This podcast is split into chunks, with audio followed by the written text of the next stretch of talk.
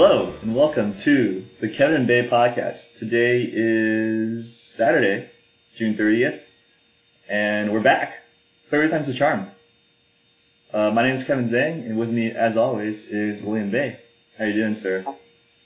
Doing well. It's uh, it's been a while, but you know, we finally had some free time to start recording our show again. Yeah, it's hard to uh, hard to get our schedules to align, but you know, I guess when I break a collarbone, there's not much else to be doing besides sitting around the house. Maybe this time with being sick. I don't know. We'll try it. Try it once. See if we can keep it. Um, yeah, for sure, for sure, for sure. Anything for our loyal fan base. yeah, all all two of them. So it's a dog days of summer. There's not much going on besides baseball. Um, but since we don't follow baseball that closely, it's a NBA free agent special today. Um, however, there were a lot of Rockets that won some of those NBA awards that happened last week. I think it happened June 25th, so that was on Monday. Um, so kind of wanted to touch on those first, see if you had any thoughts on that. Is there anywhere you wanted to start? Uh, I mean, we could just kind of run down the list. It looks like, uh, you know, the MVP is the first award that they mentioned on NBA.com. Uh, what are your thoughts about James Harding? James Harding, Harden winning the MVP, and do you think uh, there was another player more deserving? I mean, you know, all this comes down to like, is it the season or is it the best player overall? I think James Harden was deserving to win the MVP this season, and I think it's about time. I think he should have won it last year and in 2015. I, I think this should be his third MVP. Um, but yeah, I'm glad he won it. Um, you know, it's definitely a moment to reflect on the, what could have been for OKC now that they have three, you know, their big three winning MVPs a few years later. Um, what about you? Do you think should have gone to LeBron or something? Uh, yeah, I think it should have. Um, and the reason why I say that is because if you switch LeBron for uh, James Harden on those teams, there's no way James Harden carries that Cleveland Cavaliers team to the uh, NBA Finals. What? But maybe I, not I to. think it, it. I think it is the uh, regular season award, and so that's why James Harden won it. Yeah, I mean, maybe, maybe not to the finals, but I'm sure you would have carried them to a really good regular season record. And like you said, the awards for the regular season. I mean, James Harden without Dwight Howard and without Chris Paul carried the Rockets to like a, I forget, but a pretty good finish a couple years ago. Yeah, but I, I just think that um, he doesn't like LeBron affects every part of the game, offense and defense. And as we know, James Harden is notorious for taking plays off on the defensive end. And so uh, I don't think he would have been able to carry that Cleveland team to an NBA Finals. Yeah, I mean, I agree with that, but still, like, you know, like you said, it's for the regular season. And what was I gonna say? I mean, I agree that LeBron's overall a better player, but on the offensive end, Harden's better than LeBron. Like, you just give it to Harden, he's gonna get a shot for either himself or teammate every possession down the floor. Like, LeBron doesn't do that, you know, he's like in and out of the offense. Uh, I'm not sure what we're watching, but uh, I I would have to strongly disagree with that. LeBron affects every play.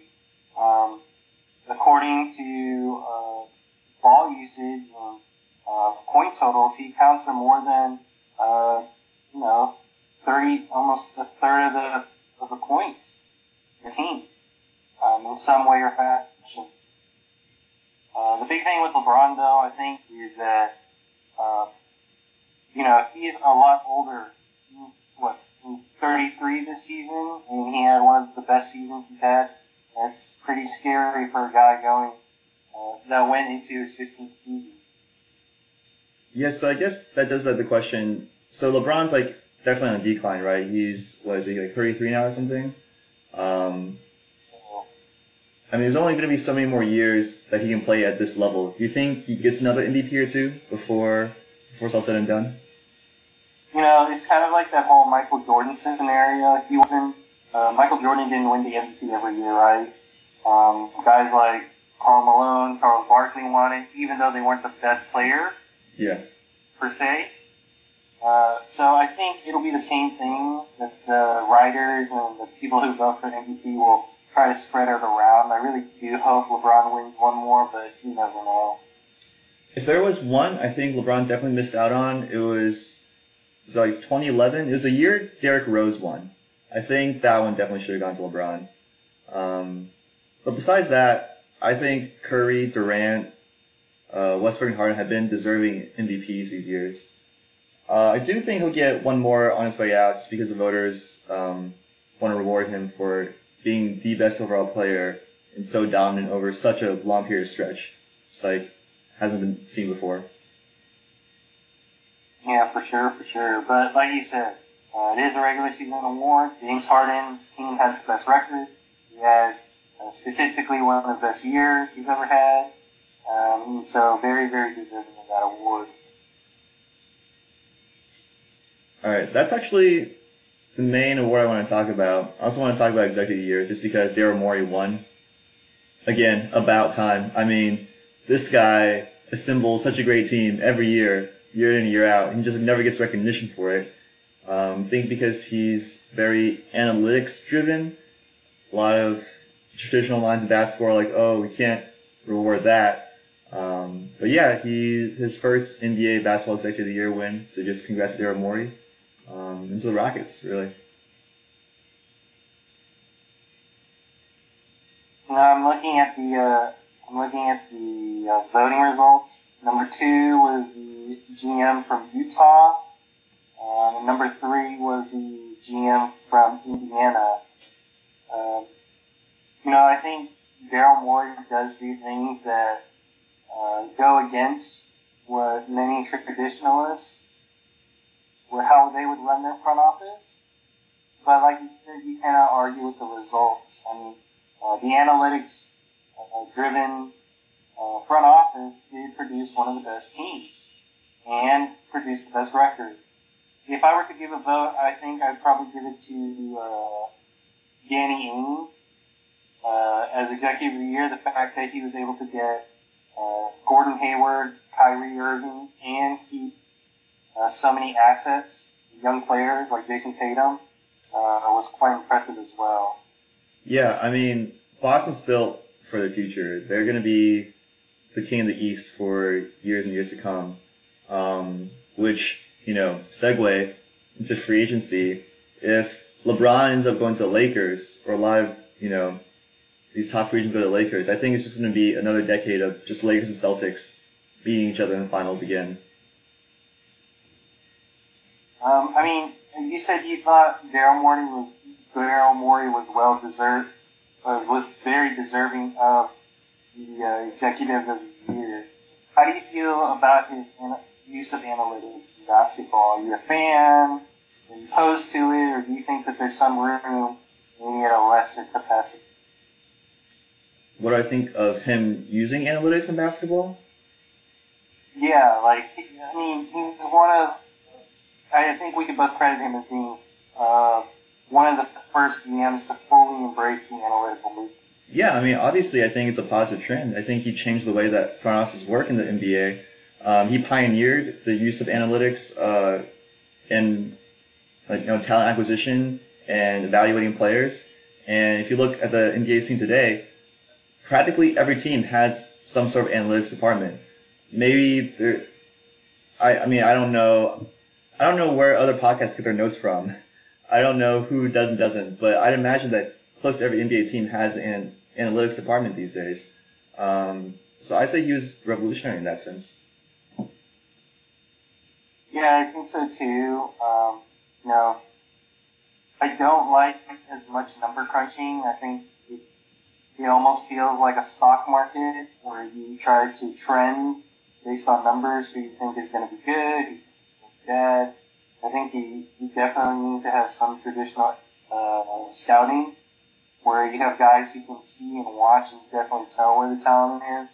But you're right, there is room in this game for analytics, and the teams that are using it are the ones that seem to be trending upward in terms of uh, player development uh, and getting their teams in the right uh, shape to win championships. See, I actually think that's a misconception that people think just because Daryl Morey prioritizes analytics more than most other front offices, that he's some sort of robot. He doesn't take like other human factors into consideration when building his team. Um, you know, he does. He relies on scouting. He relies on, you know, input of, you know, a lot of people close to him. And he communicates a lot with his players too. Like he treats them as humans. Um, his efforts in recent seasons in acquiring Dwight Howard to get James Harden help, and when that didn't work out, you know, he was acquiring ball hands like Chris Paul and, you know, Ty Lawson. Obviously that one wasn't a success. Uh, but that's all based off of input from James Harden. He like values the input of his players, of his scouts, um, in this whole, you know, player acquisition process. It's just that he also uses analytics as, you know, to a greater percentage than other front offices. Yeah, for sure. Um, one thing before we move on to free agency, I do want to talk about rookie of the year because that was a big argument all year. The fact that Ben Simmons, yes, this is his first year playing in the NBA, but it's technically his second season versus uh, Donovan Mitchell, who is, you know, actually a rookie. What did you feel about that? Um, and where do you stand in the debate of uh, what is a rookie? I have no qualms with the categorization of Ben Simmons as a rookie.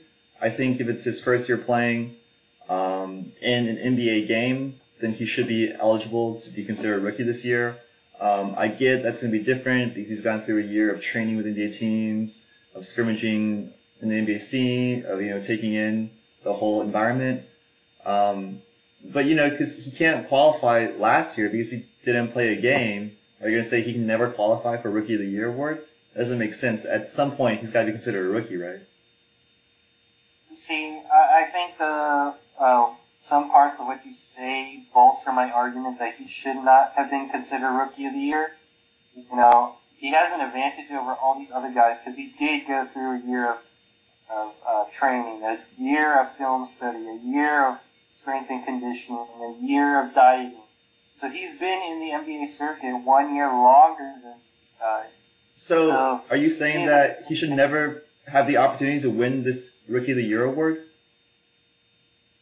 I would I would say yes. Same way with Joel Embiid. You know, he was what almost two full seasons out of the NBA. Then he was considered a rookie. I think it's the same way. Uh, you know, all that stuff does, I feel like, give you an advantage to some degree. Yeah, no, I'm, I'm saying I agree with you that it does give Ben Simmons an advantage because he's, you know, had a year to go through the system. But I think it's more fair this way because you gotta at least give him the opportunity to qualify for the award. And he can't qualify for it if he doesn't win any games, you know? Or he doesn't play any games.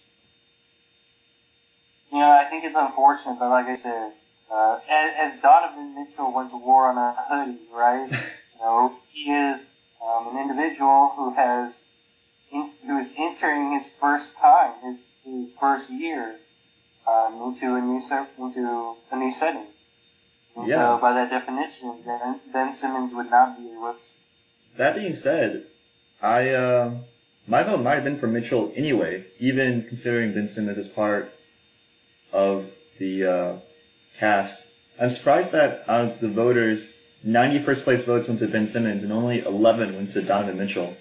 I really thought it would be a closer race than that. I think it has to do with market size. You know, a lot of the people, uh, you know, Philly is a big market. Utah is not.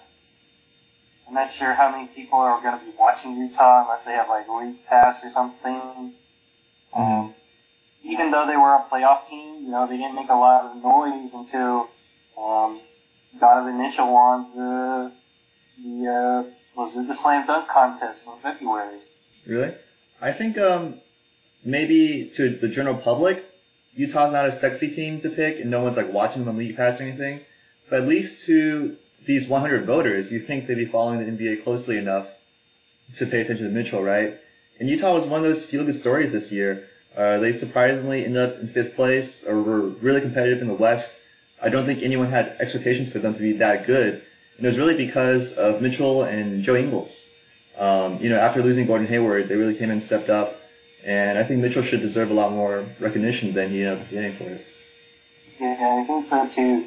Um, but, you know, uh, this season is over, we'll see which of these uh, new exciting rookies that was previously drafted, that was just drafted, uh, may have a chance to win the Rookie of the Year. Do you do you have any hot takes right now? You want to make a prediction? Any hot takes? Um, I'd probably say if I had to pick right now, I'd probably pick uh, DeAndre Ayton, the uh, Arizona, the big the big man from Arizona that got drafted by the Phoenix Suns. Uh, I think he's going to have a lot of opportunity to prove himself and uh, get the stats he needs in order to win Rookie of the Year. Definitely have the opportunity to get. Uh, see, I don't follow the college scene, so I don't really know. But I would have to agree that Ayton would definitely have the opportunity to get the stats. I mean, Phoenix is a mess of a team. I think they have some nice young pieces though going forward with Josh Jackson. Uh, uh, Yeah, they got Ayton uh, Booker. they got some pieces, um, but I don't know. They're too young. They're I don't think they're well coached. Um, they were they were hard to watch last year. Yeah, I mean, they just hired a new guy, uh, one of the assistants from Utah. So uh, it should be very interesting to see them next year. hmm For sure. Uh, but moving on to free agency, um, you know, the moratorium where the uh, eight or the players can start talking with teams about to begin.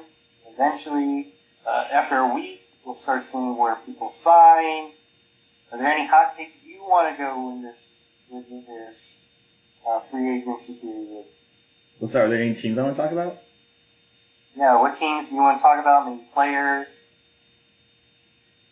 Let me pull up the list here. I guess, you know, you can start with the elephant in the room. You can start with LeBron. Um, so he opted out of his current contract. That puts the likely scenarios of places he'll land, which is teams that have enough space to sign him and, you know, are semi-desirable, being Cleveland, the Lakers, and Philly. Do you have guesses on where he's going, or think there's dark horse contenders out there that might swing something to be able to sign him? Uh, you know, a lot of people are pushing for him to go to the Rockets. I don't think that's going to happen because now we'd have to sign and trade. And I don't think uh, Cleveland would want any of our pieces. Um, if I if, if LeBron, if I had to guess, I would think LeBron would re-sign for with the Cavs with a one-year deal, with player option after, just kind of like what Kevin Durant did, and see what happens in 2019. I uh, I kind of think he's leaving. I think he's had enough of Dan Gilbert. Um, he knows that the Cavs roster isn't going to be able to beat Boston this year. Uh, Boston's going to get Kyrie back and get Hayward back. And Cleveland, you know, they barely even made it out of the first round past Indiana last year. Uh, they got older veterans on the team, um, and really no wiggle room to sign an impact player outside LeBron because they were already, you know, well above the cap. If anything, they're trying to get, you know, cut, cut tax and get under the cap. So I think LeBron leaves. Um, if I had to pick, I think he goes to LA. Yeah, I'm not sure. See, the only thing that I hesitate with LA for is because of the whole, uh, I don't even want to bring his name up, but the whole LeVar Ball factor. I can't even believe we're saying this podcast. But I don't think he'd like at Circus. You know, I think he, you know, if you just talk about Lonzo the Kid as a player, I think he doesn't mind that. But the whole circus that comes with it, I don't think he'd want that, especially being, um, you know, elder statesman, a guy that'll be 34, who I feel would be looking for championships rather than trying to go, you know, to LA, which is a team that I think is not very close to winning the championship. Right, that's the thing, right? So I really thought Houston was going to be a top candidate because if you look at the three options that are being listed out there right now, Cleveland, Philly, and Lakers, um, I really don't think it's going to be Cleveland that he's signing back home. And then for Philly and LA, both those teams are really, really young. You know, one's like Joel Embiid, Ben Simmons. The other ones, you know, Lonzo Ball, um, Ingram, and like neither of them I think are super great fits for LeBron, someone who's trying to win now. Um, so I really think it's pretty up in the air on where he goes. But I think what the Lakers do give the, give the advantage of is they have cap room that would sign LeBron and sign Paul George or and sign um, I don't know one of these other top impact free agents out there that are able to help LeBron, you know, win immediately with the Lakers. Yeah, I think so too. But right, that is like that big if, right? You got to bring the next guy. Um, I think with LeBron and Paul George and potentially Kawhi Leonard if they do trade him, they're all waiting for the first domino to fall. Um, it's hard to be that first guy, right? The first guy in the pool, but then once you're in, everybody wants to join, especially if you're LeBron James. Yeah, so the thing I hate about LeBron James's one-year contracts every year is that he puts the entire NBA in a state of paralysis because, you know, everyone's just waiting on what LeBron's going to do and no one wants to sign any other player or do anything until LeBron signs and then they will react accordingly. Um, it's actually, I think, kind of in general, the NBA these days, um, as opposed to a decade ago, everyone's contracts are shorter. It used to be like four or five year deals. Now all players are signing two, three year deals. And if you're like a max star, like a LeBron or a KD, you're only signing one year deals every year. Um, so every year, like there's so much player movement during free agency. Um, just like no one knows where anyone's going to go. Um, there's so many question marks. Uh, I really miss the days before where teams are pretty set. Um, you know, there was consistency year in, year out between who's going to be on your team. Uh, a lot less player movement, a lot less confusion, I feel like. No, I think it just highlights the different changes in NBA now. A lot of people, uh, you know, I think before you wanted to compete against your, uh, you know, against your peers, and now you're seeing that people don't mind going with these super teams, these team ups, to win championships. Um, just like Kevin Durant with the Golden State Warriors. Uh, here's a guy that had them down 3-1. Next thing you know, he's won two championships with this team and uh, is going to be re-signing with them again. See, I just don't believe that. I think the Stars back in the day didn't team up because they didn't have the opportunity to, because they were, you know, tied down with these four, five, six year deals that they didn't really have the opportunity in free agency to go choose a destination to go play with other people.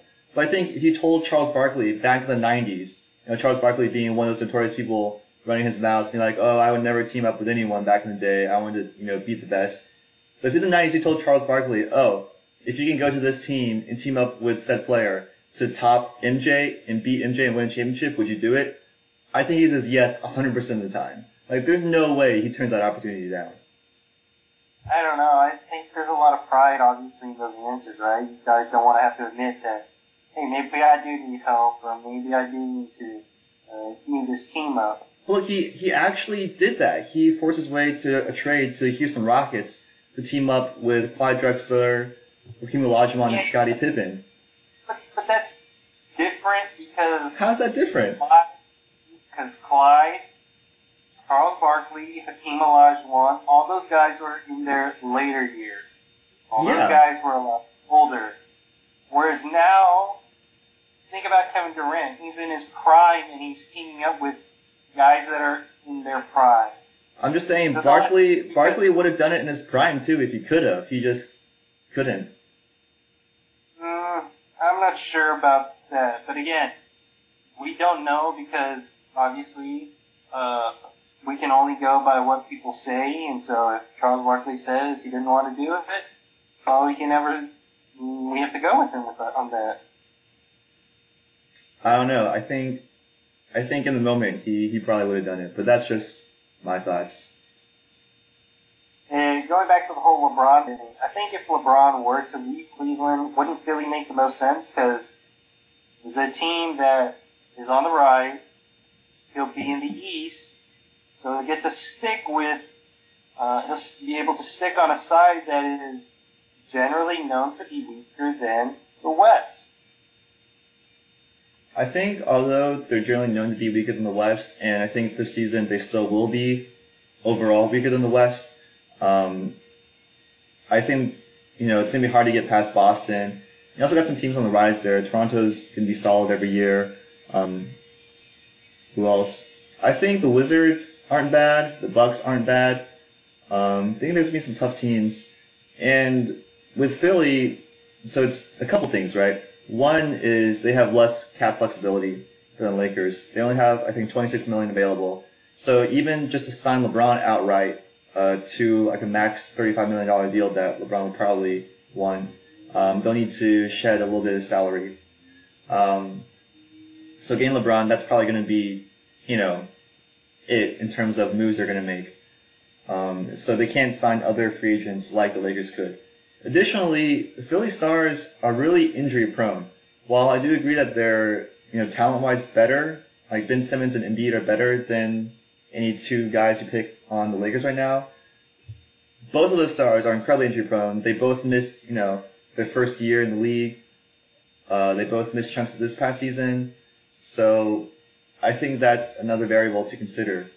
And so for those reasons, I feel like it's probably a safer bet that LeBron will go with the Lakers. I mean, I, I still think that. I mean, I'm looking at Philly's cap room right now. Jerryd Bayless at eight million, right? Yeah. Um, see. They've got a couple of guys on non-guaranteed contracts that are about two million. So you cut Jerryd Bayless, or you trade him away.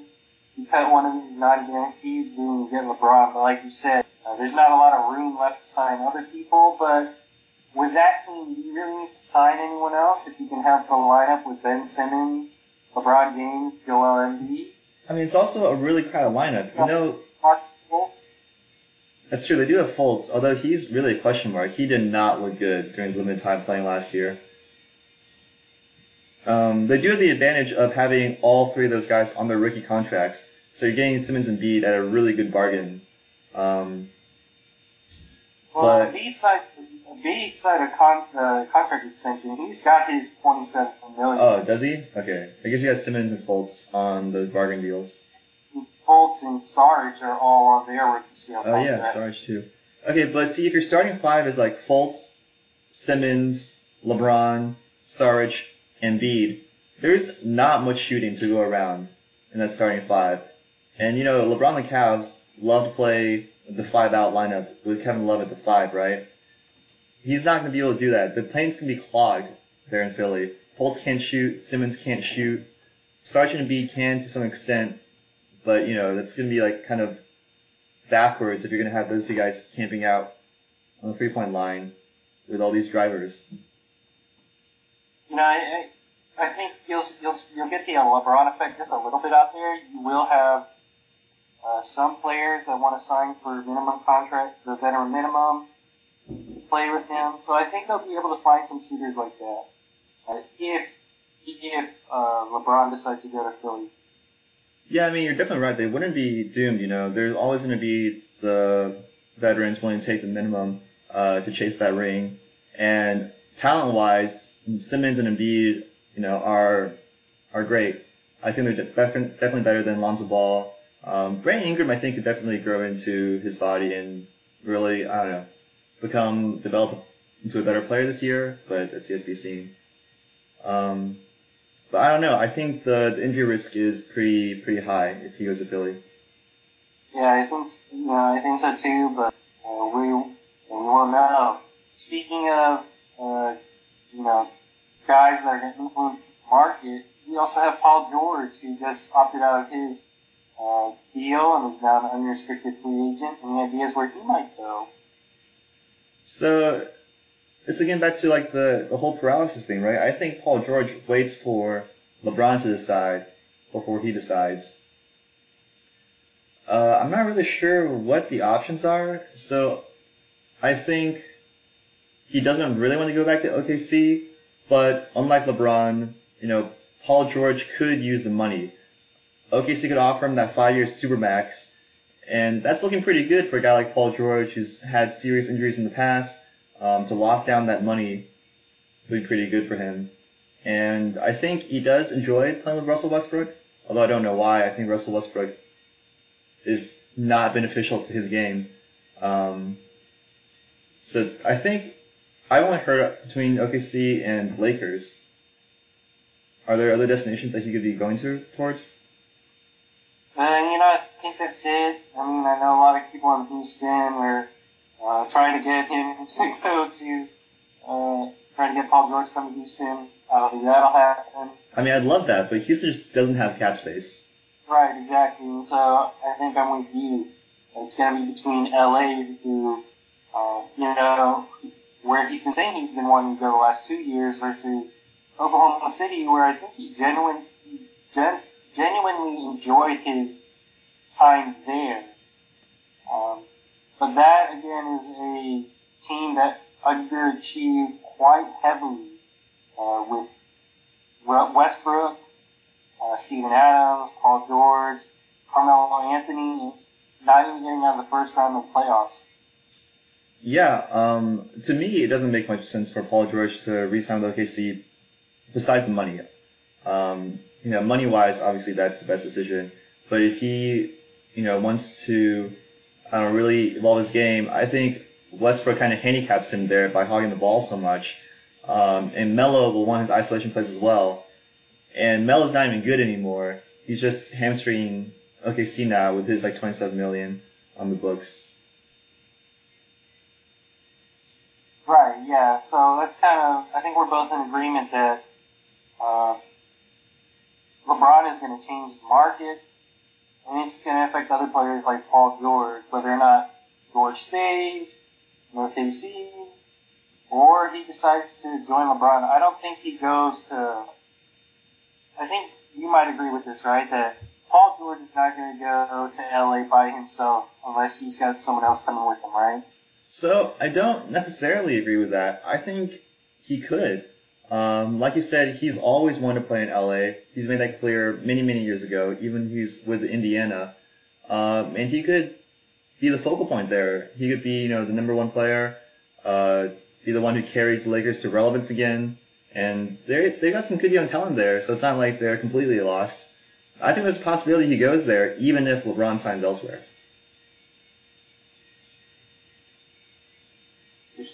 For sure, for sure. Um, see what other free agents can we talk about. You want to talk about the Rockets situation um, and their whole free agent statuses?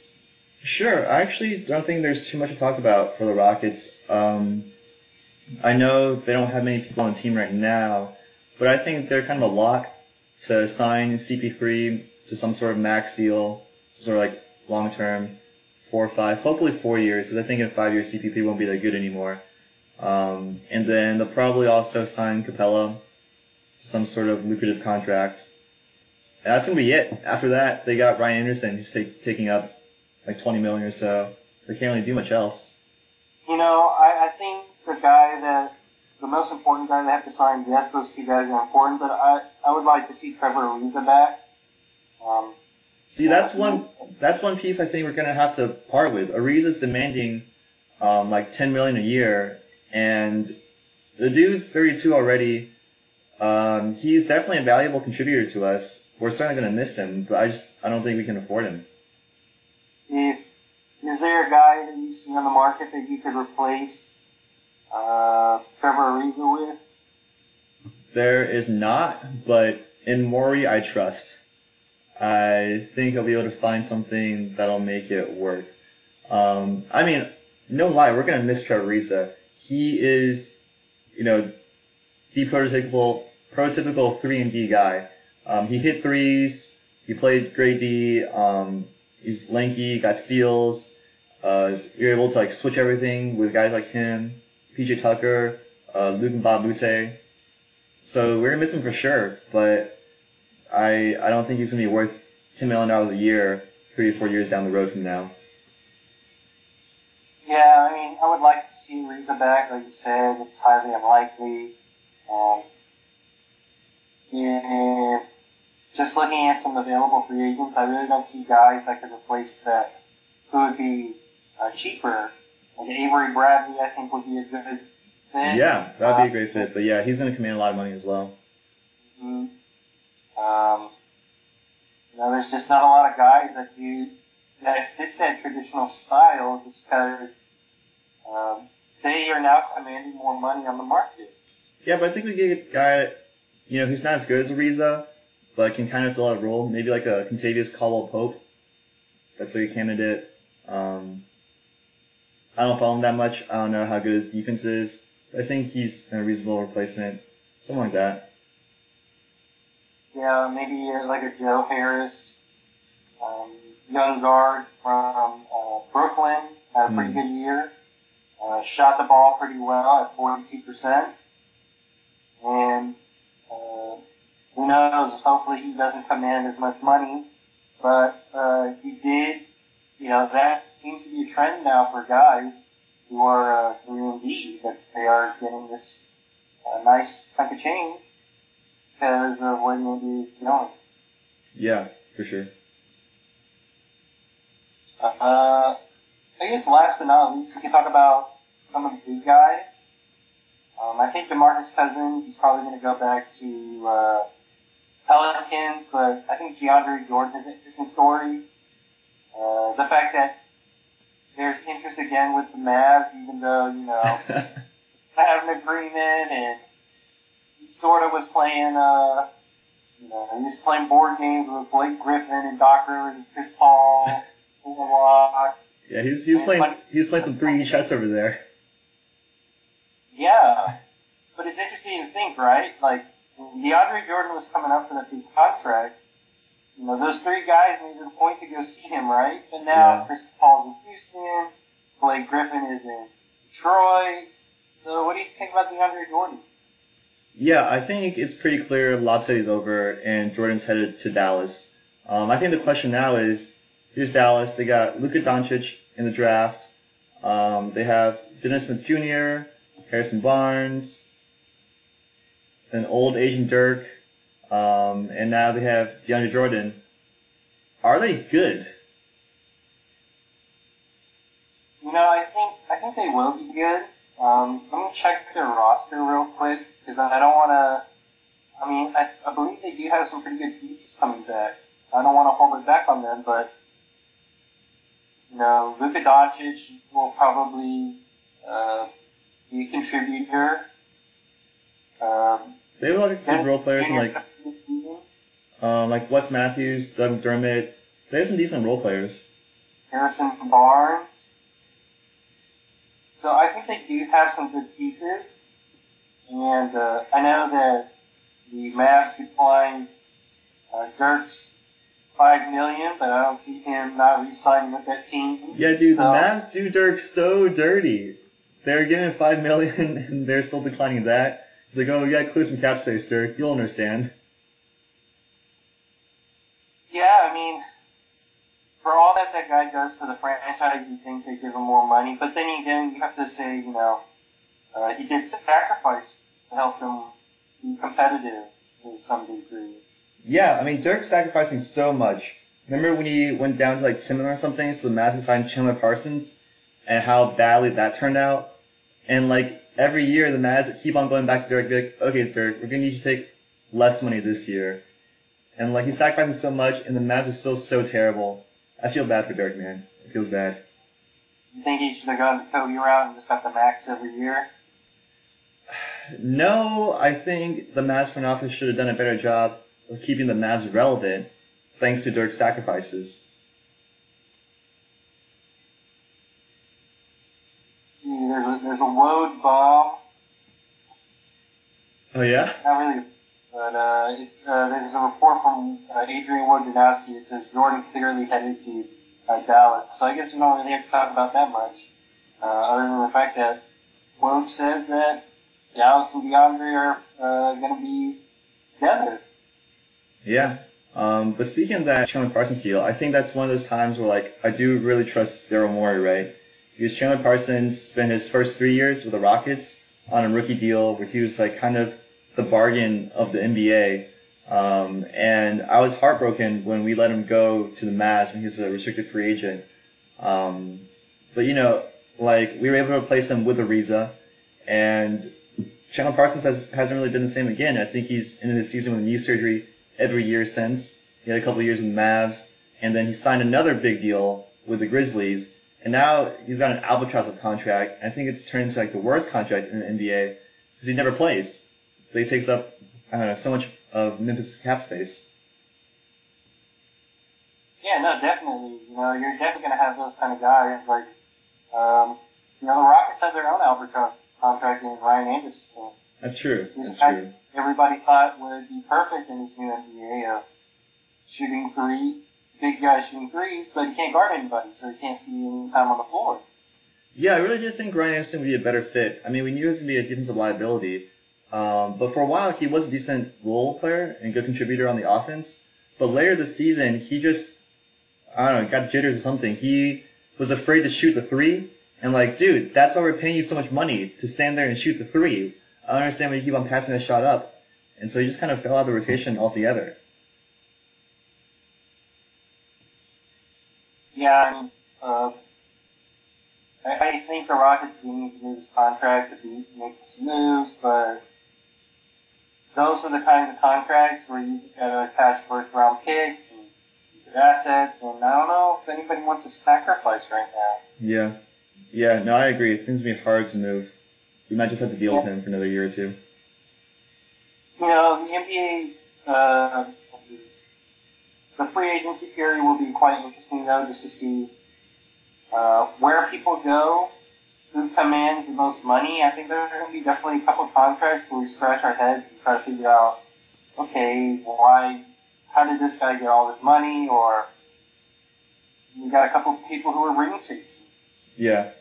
Um, and I think the NBA is truly becoming a year-round sport. I know before this podcast we are talking about um, the NBA moving its awards format over to that NBA awards show in late June, which is much later than how they announced awards before. It was just during the playoffs. But now, you know, you get the playoffs, and you got the draft and the awards show, and now free agency. Um, so there's NBA buzz going around year round. And I really think the offseason is more exciting than the actual season because I think we know the Warriors are just going to win again this year. It's going to be just a slog just to watch the Warriors win at the end. Oh, don't be that pessimistic, Kevin. The Houston Rockets were one, were a couple games away from winning the championship or going to the NBA Finals. So Whoa, I think whoa. there's some- One win away, babe. One went away. I think there is some there's some hope uh, that they could be overthrown. You just gotta have uh, a healthy Chris Paul. They're one they're one hamstring away from winning. I just think it's too tough, man. And Curry and Durant, they got two of the top five players in the league. And then they got Draymond, Klay Thompson after that. Um, I mean, if I weren't such a big Rockets fan, I actually really love the Warriors. I, I love their brand of basketball, the style they play, um, everyone cutting and moving.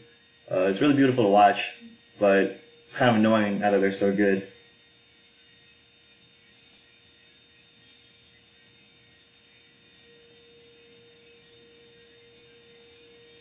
Any other free agent news you'd like to talk about? Um, touch on LeBron, Paul George, Marcus, DeAndre. I think that come pretty much wraps it up. Do you have anything else you want to touch on? Um, you know, we I'll say this. Uh, we do acknowledge that the World Cup is going on. We're sorry we're not big soccer fans to our listener. Um, Do we do we acknowledge it? If the U.S. isn't in it, is it really even happening? Well, you know, we're not very good at that sport, so it's not a surprise we're not in it. You think out of 300 million people, they could find 11 players to field a decent team? So why don't we talk about that real quick? Why do you think that the U.S. is not good at soccer? Why don't you think we have, as you know, like all these other teams, like the European teams, right? Why don't you think our soccer program is as big as, you know, Spain or uh, I know Germany, even though they they're not in the uh, World Cup any longer, but these uh, traditional powerhouses. I mean, I think we probably know why, right? It's it's got to start at a young age. Um, the amateur scene in the U.S. is just not the same as the rest of the world. You know, worldwide, soccer is probably the most. It is the most popular sport. Um, everyone grows up playing it from a young age. Um, you know, there's there's great coaches at every level, and you know, you you learn the the schemes, you know, the drills, everything growing up. And here it's football, basketball, baseball. Not that many people are playing soccer, and so when there's not a lot of people interest during you know the I don't know when they're young, then it just doesn't doesn't grow into talent at the pro level. Yeah, I think that's one thing. The other thing too is that I think for a lot of people, soccer is like a something to just get your kids involved in, right? Like Mhm. FFPS or something just to get them involved with sports. Yeah, Uh, whereas in Europe, you've got kids that are signing with like their national teams, training with professionals. right, right. And so I think, like you said, that's the big the difference is that here, I think that kids are more exposed to like football, basketball, even baseball to some extent, hmm and that's we'd rather good here. Yeah, no, I totally agree. I think we're just not developing talent when they're young, and so we're just not seeing that as, you know, as they grow older, all the athletes are going to different sports like football, basketball, and baseball. All right, let me ask you this then, just so we can say we talk soccer a little bit, right? Just for those fans. If you were to pick, let, let's say you could take uh, five guys in the NBA to go play soccer, just based off athleticism, who would you pick? Or how about three? Let's say three guys, based off athleticism. Oh God, putting me in a tough spot here. Can I pick Steve Nash? You can pick whoever you want. You got to pick them right now, not during their prime. Can I pick Steve Nash at like 45? Sure, why not? Um, probably is it is it Dennis Smith from the Mavericks? That speedster? Yeah, Dennis Smith Jr. Yeah, yeah. I'd probably probably pick him. He'd probably make my team. I'm just thinking of guys who are, you know, not necessarily big, right? Can be shorter, faster, speedy. Um, I think of Russell Westbrook. I think he could be a good soccer player for some reason. I mean that aggression. Yeah, he'll he'd be good at whatever he does. I think Westbrook would make a great free safety. Yeah, LeBron. You know, Uh, LeBron could be goalie. Uh, I think you pick like a big seven footer who's a little mobile, a little agile to be your goalie. That- that Clint wingspan? Capela. Yes, I think Clint Capela would be a fantastic goalie. Know, uh, yeah, I, I think there's that. You know, just this conversation we're having, but it shows that you have a lot of guys, um, international like Clint Capela, or even homegrown like what Russell Westbrook, Dennis Smith Jr. That just choose to do other things. That there's not that appeal to soccer like there is with the other sports. Yeah. Agreed. We don't even include soccer as one of the four major sports when we talk about uh, team sports. We always talk about baseball, basketball, football. We put hockey ahead of it. Hockey. Well, um, I don't know. The MLS, I would say, is on the rise. I'm not saying the talent level is there, you know, compared to international play, but you got some of those older guys like, you know, David Beckham, Thierry Henry, who, when they become in their mid 30s, they come over to the States and play for the MLS. I think it's gaining a little bit of popularity in the States. Um, and I think overall as a sport, baseball's on the decline. I think now they've become the third most popular sport behind football and basketball after being America's pastime for, you know, a century or so. So maybe, maybe you'll see soccer usurp one of those major sports in the future. Well, it's coming up on the hour and despite our great preparation, I think we're running out of topics to talk about. Um, so do you want to just go ahead and wrap it up for this episode? Yeah, for sure. Uh, thanks for listening. Sorry we've been on a hiatus. Obviously, we're kind of rusty at this, um, but we promise we'll be back uh, more consistently, and hopefully, we'll be there'll be less awkward moments and pauses. Whoa, whoa, don't make promises you can't keep, Bae. We'll, we'll try to be back. You know what's for the podcast? They can't see you cross your fingers. touche, touche. Alright, well thanks everyone. Hope you have a good weekend and we'll see you next week, next time, Next time. next time.